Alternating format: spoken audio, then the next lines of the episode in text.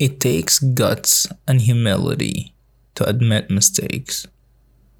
Admitting we're wrong is courage, not weakness. Roy T. Bennett.